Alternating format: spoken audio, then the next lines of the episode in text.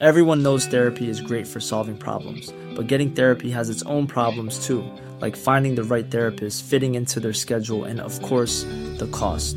Well, BetterHelp can solve those problems. It's totally online and built around your schedule. It's surprisingly affordable too. Connect with a credentialed therapist by phone, video, or online chat, all from the comfort of your home. Visit betterhelp.com to learn more and save 10% on your first month. That's BetterHelp, H E L P. Burrow is a furniture company known for timeless design and thoughtful construction and free shipping, and that extends to their outdoor collection. Their outdoor furniture is built to withstand the elements, featuring rust-proof stainless steel hardware, weather-ready teak, and quick-dry foam cushions. For Memorial Day, get 15% off your Burrow purchase at burrow.com slash ACAST and up to 25% off outdoor. That's up to 25% off outdoor furniture at burrow.com slash ACAST. Hey, it's Ryan Reynolds, and I'm here with Keith, co star of my upcoming film, If, only in theaters, May 17th. Do you want to tell people the big news? All right, I'll do it. Sign up now and you'll get unlimited for $15 a month in six months of Paramount Plus Essential Plan on us. Mintmobile.com slash switch. Upfront payment of $45 equivalent to $15 per month. Unlimited over 40 gigabytes per month. Face lower speeds. Videos at 480p. Active Mint customers by 531.24 get six months of Paramount Plus Essential Plan. Auto renews after six months. Offer ends May 31st, 2024. Separate Paramount Plus registration required. Terms and conditions apply if rated PG.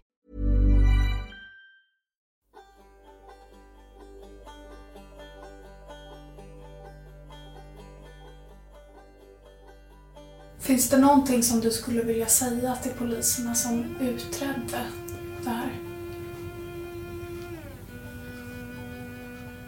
Ja, att göra en utredning. Det, är, det är väl det. Det är det som är ogjort. Gör om, gör rätt. Ja.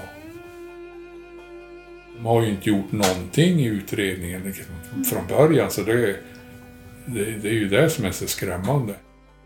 Sen är det ju precis som den här teknikern som Aftonbladet anlitade sa att man var ju väldigt förvånad över att det var så mycket antaganden och att man trodde och det känns ju inte riktigt seriöst liksom. Att, Det tänkte jag också på när jag läste att det var mycket. Samma kväll som 52-åriga Bengt Jäger hittade stöd i sitt hem i Latikberg gjorde polisen bedömningen att det rörde sig om en olycka. Trots flera oklarheter kallades varken läkare eller kriminaltekniker till platsen. Eftersom det fanns en stor mängd blod i Bengts trappa utgick polisen från att Bengt hade ramlat och slagit ihjäl sig. Men anhöriga till Bengt är övertygade om att ett brott ligger bakom hans död. Och så har man vetskapen om, ja vi vet, liksom.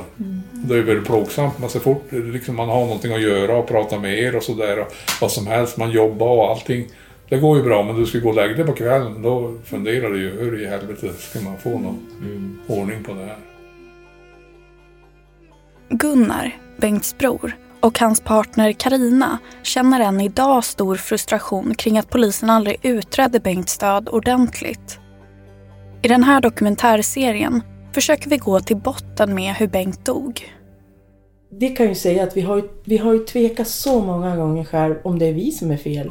Om vi är fel ute, om vi är helt fel i huvudet liksom. Om vi, om vi är konspiratoriska alltså. Om det är vi som har tittat på för mycket Beck eller... Ja men förstår ni? Alltså, Överskridit dosen. ja precis, om man är liksom, om det är vi som är... Du lyssnar på podcasten Motiv och på Vad hände Bengt Jäger? En dokumentärserie i sex delar om ett mystiskt dödsfall i en trappa.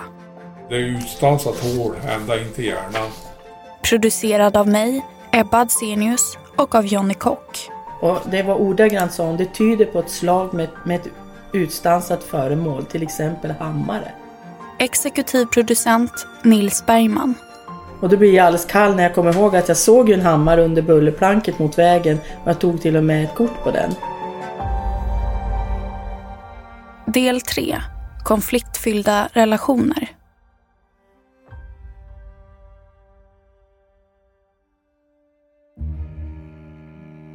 Fyra dagar efter att Bengt anträffades död påbörjades Bengts obduktion på Rättsmedicinalverket i Umeå. Den bakgrundsinformation som rättsläkaren hade fått av polisen var att Bengt hade hittat stöd i sitt kök och att det inte fanns några misstankar om brott. Senare tillkom uppgifter om att Bengt troligen hade ramlat i sin trappa. När Gunnar och Karina under våren 2013 tog kontakt med rättsläkaren över telefon ställde sig rättsläkaren frågande till polisens teori. Vi är på församlingshemmet i Vilhelmina och pratar med prästen inför begravningen. Och då ringer rättsläkaren Johanna Loisel och är väldigt upprörd och säger att det, det stämmer inte polisen påstår. Då, då sa jag ju det att vi har ju liksom, vi är av den uppfattningen också. Att jag har ju kommit fram till att det stämmer inte det polisen påstår. När rättsläkaren ringde upp Gunnar och Karina berättade hon att Bengt hade en 5 gånger 7 cm stor utstansad skada i huvudet. En skada rakt ovanför det vänstra ögonbrynet som gick ända in i pannbenet. Det, det är utstansat hål ända in till hjärnan. Och då så sa hon också att han hade egentligen tre dödsorsaker. Alltså den där utstansade hålet i pannan, det borde han ha dött av. Men hon sa man kan ju aldrig vara hundraprocentigt säker på någonting. Men däremot så hade han ju knäckt nacke, vilket han också borde ha dött av. Och sen hade han inget blod i kroppen heller. Så att det var ju den tredje dödsorsaken. Så hon fann det ju också väldigt märkligt att han skulle ha krypit runt i åtta meter. Så att hon var ju helt på liksom den linjen att hon var väldigt frågande till att, att det var en olycka. Med tanke på skadebilden reagerade rättsläkaren på att Bengt hade tagit sig hela vägen från trappan in till köket. Det är en sträcka på flera meter som saknade blodspår. Eftersom polisen aldrig kallade någon läkare till Bengts hus gick det aldrig att fastställa vilken dag Bengt dog. Bengt kan ha legat död i upp till fyra dygn, vilket innebär att hunden kan ha varit instängd lika länge. Och då började vi ju fundera sen när de kom ut det här med hunden och hur kunde hunden ha varit inne i flera dagar? Eh, Det borde finnas kissfläckar eller det borde ha trampats runt i de här blodpölarna. Eh, Men då, då, då sa den här polismannen att nej, nej, nej, nej, alltså det, jag, jag har haft hundar så länge så jag vet att det, det, det kan, de kan hålla sig liksom. Och, det, jag känner, och jag menar man bråkar ju inte med en uniformerad polis, så är det ju. Att- Karina och Gunnar hade inte bara kontakt med rättsläkaren efter dödsfallet. De hade också kontakt med olika poliser. Poliser som aldrig kunde bringa klarhet i några frågor. I obduktionsrapporten står att den samlade skadebilden med den utstansade skadan i skallbenet i kombination med skadorna i halskotpelaren kan förklaras av exempelvis fall mot utskjutande avgränsat trubbigt föremål. När Karina och Gunnar frågade polisen vad Bengt hade slagit sig på fick de aldrig något svar. Det fick heller inte rättsläkaren som obducerade Bengt. Eh, Den här den 2 maj har ju du ett samtal med eh, Johanna Loisel där. Eh, Och vad, vad berättar hon då till dig? Jag måste kika. Ja, vi klipper. Alltså prassel, prassel. Karina, som tidigare arbetat som nämndeman, förde noggranna anteckningar efter Bengts död. I maj 2013 hade hon ett viktigt samtal med rättsläkaren. Just det, hon ringer upp mig för jag har sökt henne. Mm. Ja, först säger hon ju att hon har av sekretess så kan hon inte prata med mig. Men sen säger hon i alla fall då att Bengt hade en skada och... Eh, jag måste läsa min där känner jag. Mm. Ja men gör det. Jo, och hon säger att hon upprepade gånger frågade polisen om uppkomsten av skadan då hon tycker det ser underligt ut. Polisen är tvärsäker på att det är en olycka, säger hon. Hon sa att hon hade frågat polisen flera gånger vad det var som hade gjort den här skadan och de hade sagt det vet vi. Men hon fick aldrig reda på vad det var. Så jag menar, det sa hon till mig liksom. Hon tycker att skadebilden tyder på ett slag med ett utstansat föremål, till exempel hammare. Och det här, den här som, som du säger nu. Det är du hun- hundra på att det... Ja det, men precis, för jag ja. skrev ju ner det här direkt. Jag, jag, alltså jag är den här ständiga sekreteraren. Jag sitter och skriver hela tiden när jag pratar. Med, jag satt och skrev när jag pratade med dig också. Mm.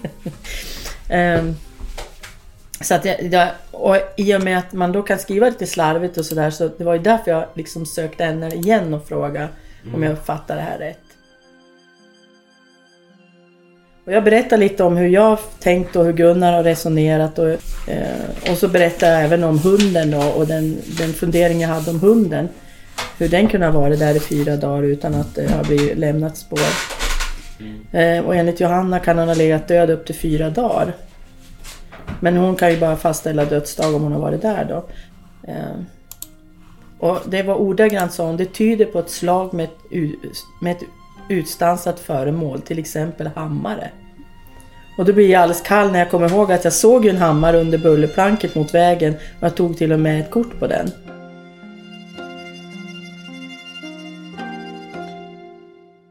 När rättsläkaren sa att skadan i Bengts huvud kan ha uppkommit av ett slag med en hammare minns Karina att hon två veckor tidigare sett en hammare på Bengts tomt. En vanlig snickarhammare med gult och svart skaft som tinat fram under snön. Enligt Karina och flera andra som kände Bengt var det inte Bengts hammare. Bengt hade bara verktyg av hög kvalitet, men den här hammaren var en citat billig skithammare.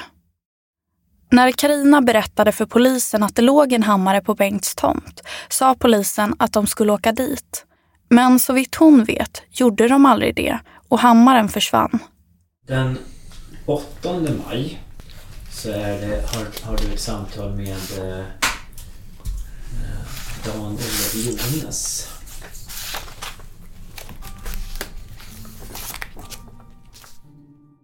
Efter att Karina hade pratat med rättsläkaren om hammarteorin kontaktade hon förundersökningsledaren, Dan-Olof Jones. Jag läser till vad jag skriver här då. Jag har ringt Dan-Olof Jones flera gånger under dagen men fått till svar att han äter eller att han fikar. Eh, 15.30 svarar han. Jag säger att jag vet att de har fått rapport från rättsmedicin och undrar vad de har att säga om dödsfallet. Han menar att han ska skicka en kopia till bröderna av rapporten idag. Jag frågar, ja men vad är det Bengt har slagit ihjäl sig på? Jonas slirar och menar att han kommer att skicka ut svar. Men jag vidhåller min fråga, svara bara på vad det är som, han, som har slagit hål in i hjärnan på Bengt. Eftersom vi kan inte hitta något i anslutning till trappan som han kan ha ramlat på. Men Jonas hummar runt och när jag pressar på säger han att han vet inte det. Jag blir då mycket förvånad eftersom Johanna rättsmedicin sagt att polisen varit mycket tydliga på att de vet detta och att hon varit i kontakt med polisen ett flertal gånger eftersom hon tycker att det är något som är fel. Jag frågar hur hänger det här ihop och varför säger hon så? Eh, han säger att det är någon annan som har hållit i, den, i detta då. Och då känner jag mig väldigt förvirrad. Och så säger jag det till Jonas, nu fattar jag ingenting. Vad är det som gör att alla, till exempel Steve Eriksson, hänvisar till dig? Att det inte är du som utreder, du vet ingenting och har inte sett något som helst dokument. Jo, men jag är förundersökningsledare, säger han. Hur går det med utredningen av Bengts dödsfall? Jonas säger då att det inte har varit någon utredning utan att dödsfallet är avslutat. Det måste avslutas annars har vi inte fått begrava honom, säger han. Mm. Jag blir lika häpen nu när jag läser Ja, det här. Alltså ja. det, det, För att det där är ju ett av de märkligare svar någon... någon, gett. ja, Det är ju ingenting. Nej. Det är, liksom, det är bara fram och tillbaka och så ingenting till slut ändå.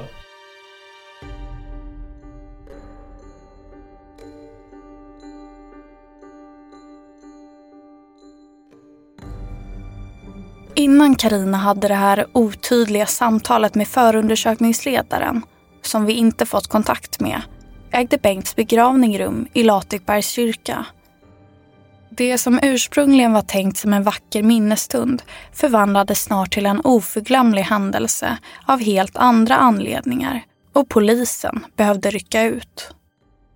Och Elin, för Elin var väl med då vi var vid begravningen av kyrkan och det här. Ja, Vad som precis. är, Nej, utan vi, vi tar... Uh, får gärna berätta er, er upplevelse ja. kring, kring begravningen. ja, hur ni blev utsatt i korsningen där och allting.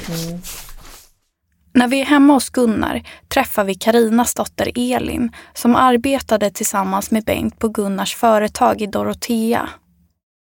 Precis som Karina och Gunnar närvarade även hon på Bengts begravning.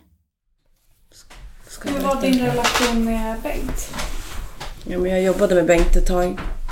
Eh, han var ju väldigt tystlåten men han hjälpte ju alltid till om det var någonting. Så att när...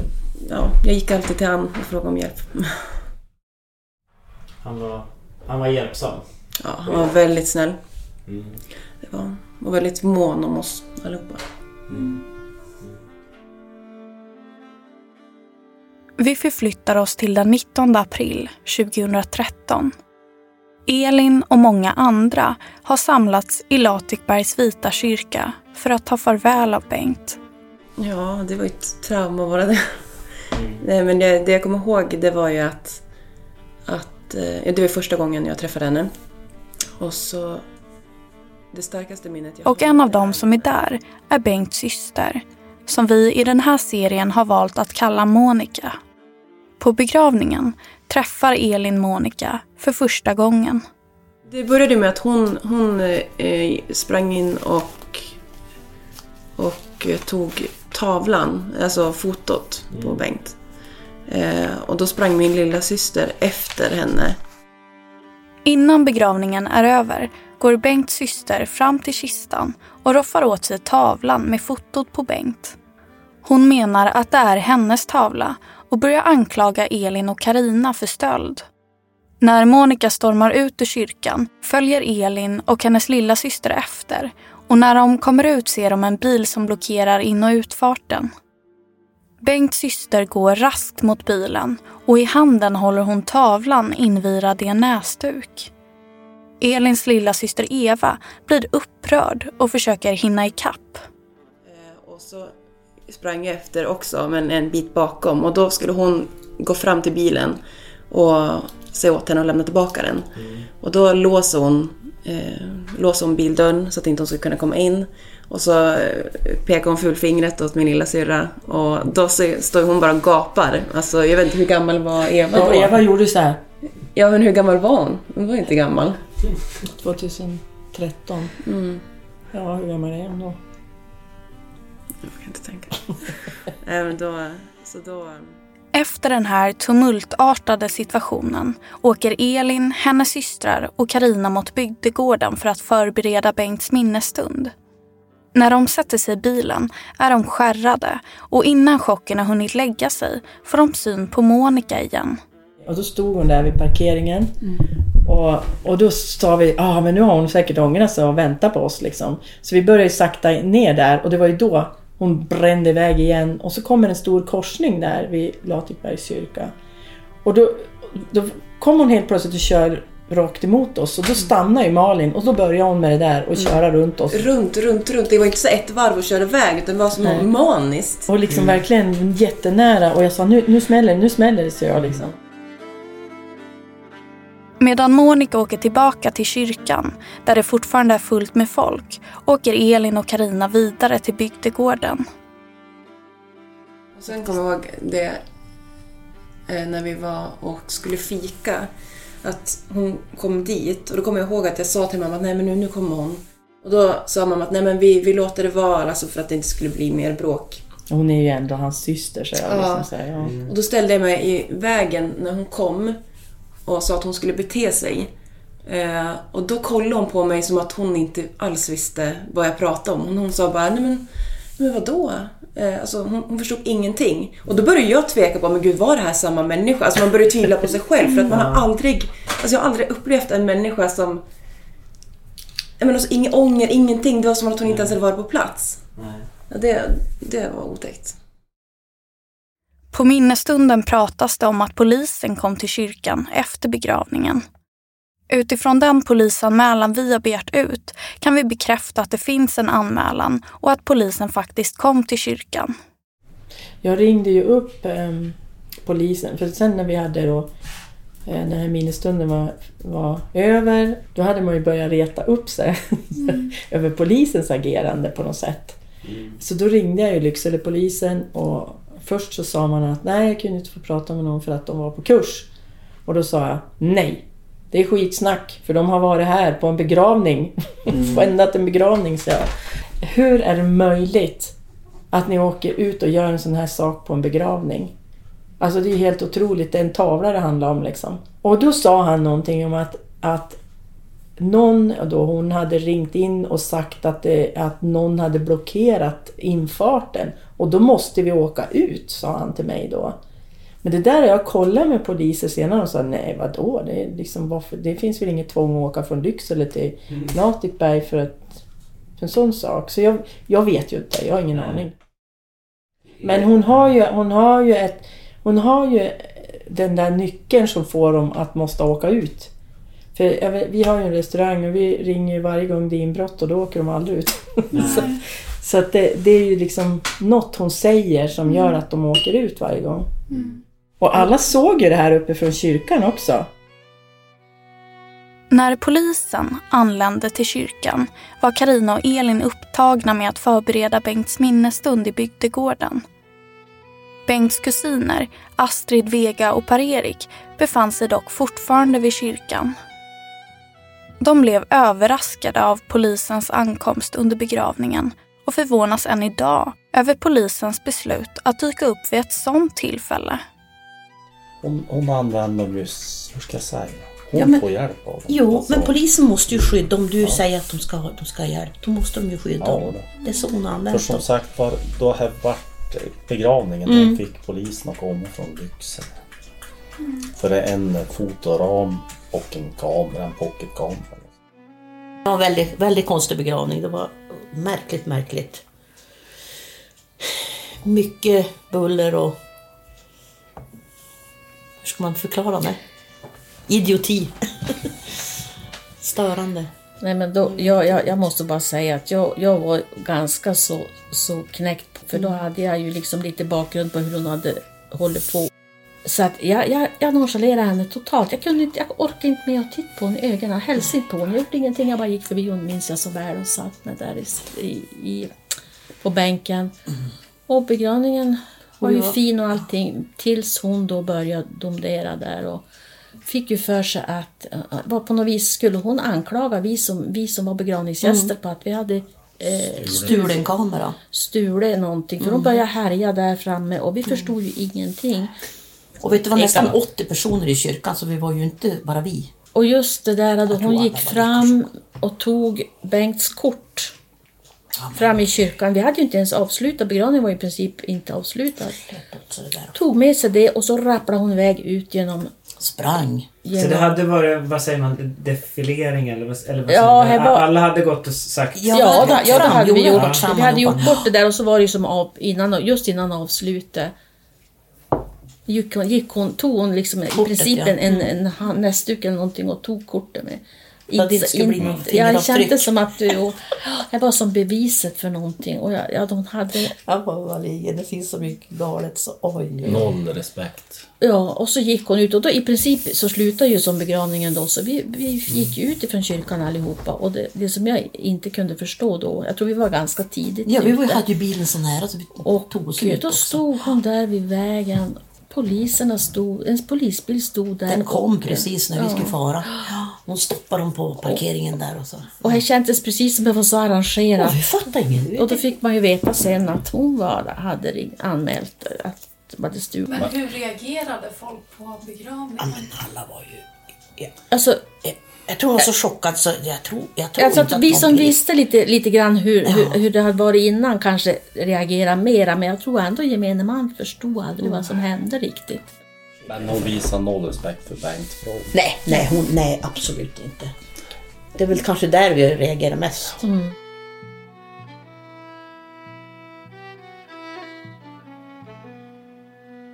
Kusinerna reagerade starkt på det som hände under begravningen eftersom de redan då visste att Bengt och hans systers relation präglades av konflikter. Konflikter som enligt kusinerna ledde till att Bengt mådde dåligt. Det var en, en, en sorglig sista tid. Mycket. Mm. Du berättade att han ringde och grät. Ja. Var det någonting nytt eller hade han Ja. gråtit inför dig innan? Nej, Det är någon Alltså. händelse. han var nog desperat. Han kunde, inte, han, han kunde inte hantera situationen helt enkelt. Jag tror det. Mm. It's that time of the year. Your vacation is coming up. You can already hear the beach waves, feel the warm breeze, relax, and think about work. You really, really want it all to work out while you're away. Monday.com gives you and the team that peace of mind. When all work is on one platform and everyone's in sync, things just flow wherever you are. Tap the banner to go to Monday.com. Many of us have those stubborn pounds that seem impossible to lose, no matter how good we eat or how hard we work out. My solution is PlushCare. PlushCare is a leading telehealth provider with doctors who are there for you day and night to partner with you in your weight loss journey. They can prescribe FDA-approved weight loss medications like Wagovi and Zepbound for those who qualify.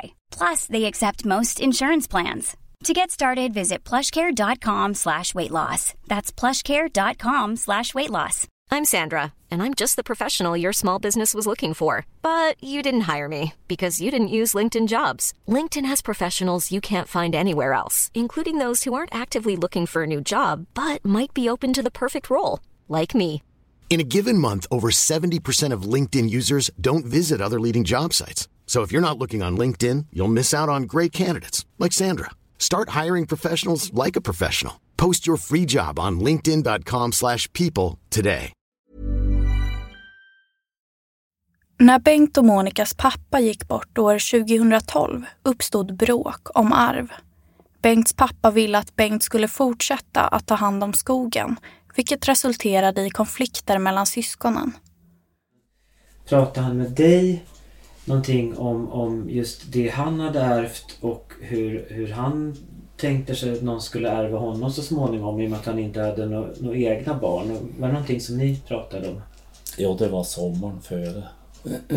Var hemma hos honom. Och, och Jag blir ledsen. Ja. Ja men i varje fall. Det var det där. eh, Det, ja men han visade mig den där eh, räkningen från eh, familjens jurist. Eller Ja, vad det heter. jo, familjejurist. Familjejuristen. Eh, och då han skulle betala. Eller ja, det var väl bara att ja men här kan ju betalas. Det fanns Mm. väl inga pengar då i dödsboet efter föräldrarna Mm. tillgängligt. Nej. Men de skulle ju ha betalat. Mm. Eh, och eh, då säger han ju, alltså hon är ju så dum, hon fattar ju inte att det är ju våra pengar det här. Ta av sig hon själv. tror, hon Mm. tror att eh, Dödsboet eh, betalar. Dödsbo, dödsboet betalar, dödsboet, men det är ju våra pengar. Alltså, det blir ju Mm. Ebberöds bank ungefär. Mm. Eh, och då säger han så här till honom, men sa jag, vet du, vi satt i vardagsrummet där, så säger jag, men sa jag, vet du, den som kommer ärva dig, det är ju hon. I helvete, jag ska Mm. skriva testamente. Mm. Hon ska inte ärva ett öre. Så vi tror det är uppbränt. Ja, om man nu ens skrev. Det Nej, kan vara nej, precis vet som man. Mm. du säger, man säger men man gör inte. Mm. Precis. Nej, hon skulle ju inte ärva någonting. Nej, jag var så sur. Eh, ja. ja, det blir känsligt. Ja, du ser. Knappt ett år efter det här samtalet avled Bengt och systern Monica ärvde skog till ett värde av flera miljoner. Även bröderna fick sin del av arvet. Tre dagar efter att Bengt hittades död kontaktade Bengts kusin Astrid Monica. Redan innan dess hade Bengts halvbror Gunnar försökt att nå Monica i flera dagar. Gunnar hittade, han, han ringde men han fick inte tag på hon. Hon hade ju varit så att hon hade lagt, haft flera telefonnummer. Så att ingen av oss hade ju samma nummer. Jag vet inte vad du fick för telefonnummer hon ringde upp dig. För hon ringde brorsan, han hade ett annat. Alltså det var olika nummer till alla. Anledningen till att Gunnar hade försökt få tag i Monica var för att Bengt hade bett honom om det. När Gunnar och Bengt talades vid i telefon fyra dagar innan Bengt hittades död ska Bengt ha sagt att Monica var helt galen. Onsdag den 20 mars. Bengt ring, ringer och vill att han ska tala med hon och lämna tillbaka nycklar hon tagit till vapenskåp. Det går inte att prata med henne, säger han. Och sen får jag aldrig tag i honom mer. Nej. Och det här, det här sista samtalet då. Hur, hur var han då? Sinnesstämning? Ja, han var ju, han var ju upprörd liksom för det hade ju varit ett, ett jädra bråk liksom. Och så, som du skriver där liksom att eh, hon är ju helt omöjlig att kommunicera med. Mm. Så han var ju väldigt upprörd över det. Mm. Och vet du om han då var ensam i sitt hus när ni pratades? Eller hade han någon med? Han, hon, det var ingen med honom då? Nej, det tror jag inte. Nej. Och var han... Eh, kändes det som att han hade druckit eller var påverkad nej, på något sätt? Nej, nej. Sen går det ju ända till halv sju innan du ringer. Då är hennes telefon avstängd och sen är den ju avstängd i flera dagar. Jag ringer väl inte till Bengt förrän på fredag eller lördag. Ja, fredag 22 har ja. ringt. 9.25 ja. ringer och då får du inget svar. Nej. Nej. Och brukade Bengt svara i telefon? Ja, ja. Mm. Gunnar ringde till Monica flera gånger, men telefonen var avstängd. Enligt Gunnar var telefonen igång igen samma dag som Bengt hittades, men Monica svarade inte när han ringde. På onsdagen, veckan därpå, ringde Bengts kusin Astrid till Monica. Jag sa, frågade var hon var någonstans. För jag tänkte, är hon i Vilhelmina och jobbar? Är hon i Norge? Eller? Vi hade ju hört att hon jobbar på olika ställen. Nej, hon var i Umeå och gick på strandpromenaden. Jaha, sa jag. Men jag måste meddela dig att din broder Bengt är död, har hittat stöd. Va? Det förstår jag inte vad du säger. Nej, det förstår inte jag heller, sa jag. Men det är faktiskt sant. Alltså hon hota så här på en gång. Så, så det var du som, mm, det var som, du som berättade ja, för henne? Ja. Då sa han, när träffade du Bengt sist? Jag kunde bara låta bli att fråga. För jag, jag hade snurrat väl i huvudet på en. Och då sa, då sa hon, hon hade varit där på fredag. Och jag började frysa bak i ryggen. Det var som någon som... Jätteotäckt. Och jag skulle dumpa en katt. Jaha, men var han hemma då? Nej, han var inte hemma. Och det här är typiskt hennes svar. Nej. Sådär. Korthugget. Korthugget. Men hon hade ändå varit inne ja, ja, tyd, ja, alltså hon hade varit dit. Men, men jag vet ju inte vad hon hade gjort med katten eller om hon hade, Det kom, framkom ju aldrig om hon hade lämnat någon katt eller... För han hittade han ju inte. I Bengts obduktionsutlåtande står det att Bengt hade vita hårstrån på fingrarna. Rättsläkaren skrev i utlåtandet att hårstråna troligtvis kom från en katt. Men eftersom polisen inte misstänkte brott skickades aldrig fyndet på analys. Innan rättsläkaren påbörjade Bengts obduktion ska Monica ha pratat med Astrid och berättat att hon varit hos Bengt på fredagen, två dagar innan Bengt hittades, med en katt som ingen annan har sett. Efter att Astrid hade pratat med Bengts syster Monica ringde Monica till Gunnar. I det samtalet sa hon att Bengt hade ramlat och slagit sig på den lilla gjutjärnskanonen som stod bredvid Bengts trappa. Men kanonen blev undersökt av polisen och på den hittades varken fettmärken eller blodfläckar som indikerade sammanstötning. När Monica ringde upp Gunnar påstod hon inte bara att Bengt hade slagit sig på kanonen. Hon berättade också att Bengt var full, vilket är anmärkningsvärt eftersom obduktionen som påvisade just detta inte påbörjades förrän dagen efter det här uttalandet av Monica gjordes. Hur går dina tankar kring att den ni misstänker onsdag den 27 mars pratar om att hon har, hon har varit med en katt till Bengt. Mm. Eh, och att han har ramlat mot en kanon som står bredvid trappan. Då det först den 28 görs en obduktion som nämner att eventuella katthår finns på Bengt och att han har ett utstansad skada i skallen. I samtal med Gunnar den 27 mars berättar den misstänkte att polisen har sagt till henne att Bengt har varit full. Även den här uppgiften är ingen, som ingen borde veta innan obduktionen som sker den 28, det vill säga dagen efter. Mm. Och hur tänker ni kring de här? Det, det är tre saker som, som sägs eh, av den misstänkte innan det ens någon ska kunna veta det här. Mm. Eh, Ja, det, det var ju det som var så märkligt liksom. Det, då, så fort hon, då hon gav sig till känna, då visste hon ju allting. Ja. Visst. Hon verkar få veta allting i förväg. Och vi har ju konfronterat, konfrontera honom då liksom, eh, bland annat då vi var på LRF Konsult, bo i bouppteckningen. Under ett bouppteckningsmöte som ägde rum sommaren 2013 ska Monica, enligt Gunnar, ha erkänt att hon dödat Bengt. Men enligt Gunnar var Monica slug och yttrade detta först när personen som skötte bouppteckningen hade lämnat rummet. Då, då eh, säger jag till Ja, du dödade mig. Ja, sa hon. Men nu är han död så nu får ni finna er i det, så. Och så sen kom ju hon tillbaka, den här som hade mötet liksom med oss, om bouppteckningen. Hon kom ju tillbaka. Och då liksom rann ut i sand. Och sedan eh, eh, kutade ju hon iväg liksom. Då vi skulle ha mötet började på bli avslutat. Kutade hon undvek ju oss alltid. Men när hon sa det, vad hände i dig då? Ja, det har ju varit plågsamt liksom.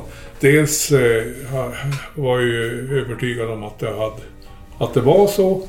Och det blev ju ännu värre efter det. Det har ju varit plågsammare år, år det här då liksom. För då försökte vi ju att, få polisen att, göra någonting. Och, och det. Och man har ju efter det som det blev avslutat då det här med att eh, eh, Eh, hon står och ropar och gör V-tecken liksom och att det är nedlagt och det... var för, då är Erik ute och går och de brukar promenera runt, runt byn där. Samtidigt som brodern Gunnar berättar om ett erkännande från systern får vi genom Bengts andra bror uppgifter om att Monica ska ha dansat och varit glad när hon fick veta att polisutredningen blev nedlagd. Vi hör Erik. Ja, men eh, jag kom och gick efter, efter byn och sen då stod hon ju upp på gården och gjorde dans. Sprattlade och gjorde som segerdans. Hon, hon började göra så när hon såg dig? Ja. Mm. Den är nedlagt. Så, vadå nedlagt? Den är nedlagt. Ja, först hörde man väl kanske inte riktigt vad Jag förstod ju men jag frågade ju flera gånger. Till slut sa Polisutredningen är nedlagt. Och dansar vidare. När hon gör en segerdans eh, angående att, att eh, hon tycker det är jättebra att, att Bengts undersökning är, är nedlagd. Eh, var det någon annan som, som såg det här? Nej, det var, var, var det nog inte. Nej. Det är ju det här som är problemet. Eh, att det är... Det är ju... Du har hört den, det sättet ja. där och hört det. Eh, din bror har ju hört ett, ett form av erkännande när en mm. annan person går ut ur rummet. Mm. Eh, vad hon har gjort. Eh, att det är ni som har hört det och, och, och ni är, är ju tyvärr då visserligen jäviga i, i, i målet. Eh, I och med att ni också har någonting att, att tjäna jo. på det. det. Det är ju... Eh, det är ett problem. Mm. Att Monica ska ha erkänt mord för Gunnar och dansat inför Erik när utredningen blev nedlagd har ingen annan bevittnat. Det är uppgifter som varken vi eller någon annan kan bekräfta. Men en uppgift som går att bekräfta är att det var Monica som anlitade städfirman som kom till Bengts hus några veckor efter dödsfallet. Erik upptäckte städfirman av en tillfällighet när han åkte förbi Bengts hus. Han lyckades avbryta städarna eftersom han ville att polisen skulle göra en kriminalteknisk undersökning först. Vi hör städbolagets VD som vi valt att kalla Lena då hon vill vara anonym. Ofta så brukar jag ju få information om, all, om det är något speciellt alltså. Mm. Men vi hade ju ingen aning om att en person hade avlidit i, i huset.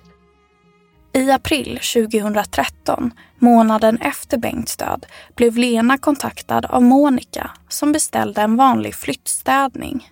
Ett flytt eller utstäd av ett hus. Ja, ja men det var som inget mer med det och så, så då blev det två personer då som skulle fara dit. Ja, de for ju och kom ju tillbaka och var ju alldeles förtvivlad för de hade ju blivit chockade när de hade öppnat dörren och sen hade den här mannen kommit då, den här Erik då och Mm. stoppat. Vad gör ni här och vem, hur har ni, vem har lejt er och ja, ungefär sådär.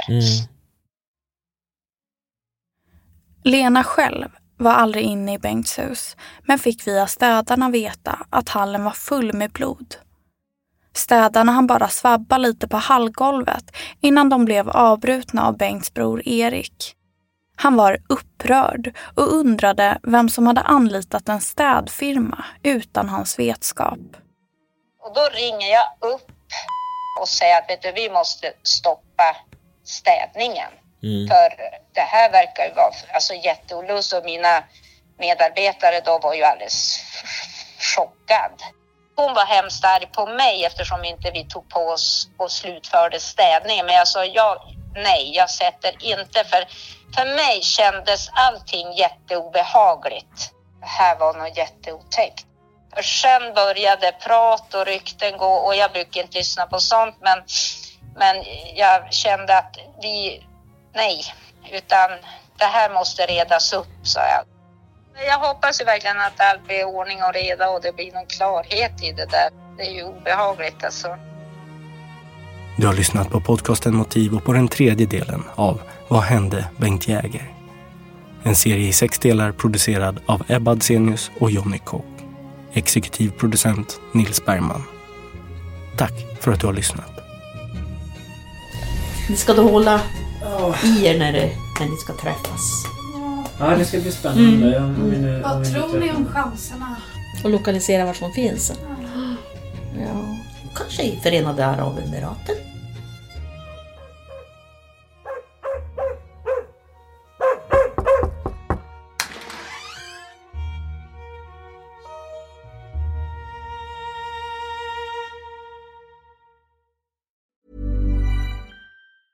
Even when we're on a budget, we still deserve nice things. Quince is a place to scoop up stunning high-end goods for 50 to 80% less than similar brands. They have buttery soft cashmere sweaters starting at $50, luxurious Italian leather bags, and so much more. Plus, Quince only works with factories that use safe, ethical, and responsible manufacturing. Get the high-end goods you'll love without the high price tag with Quince. Go to quince.com slash style for free shipping and 365-day returns. Motiv är en Tall Tale produktion. Ansvarig utgivare är Jonas Häger. Och Motiv görs i samarbete med Lexbase. Ange rabattkoden MOTIV när du blir ny betalande medlem på lexbase.se och få tre kostnadsfria domar.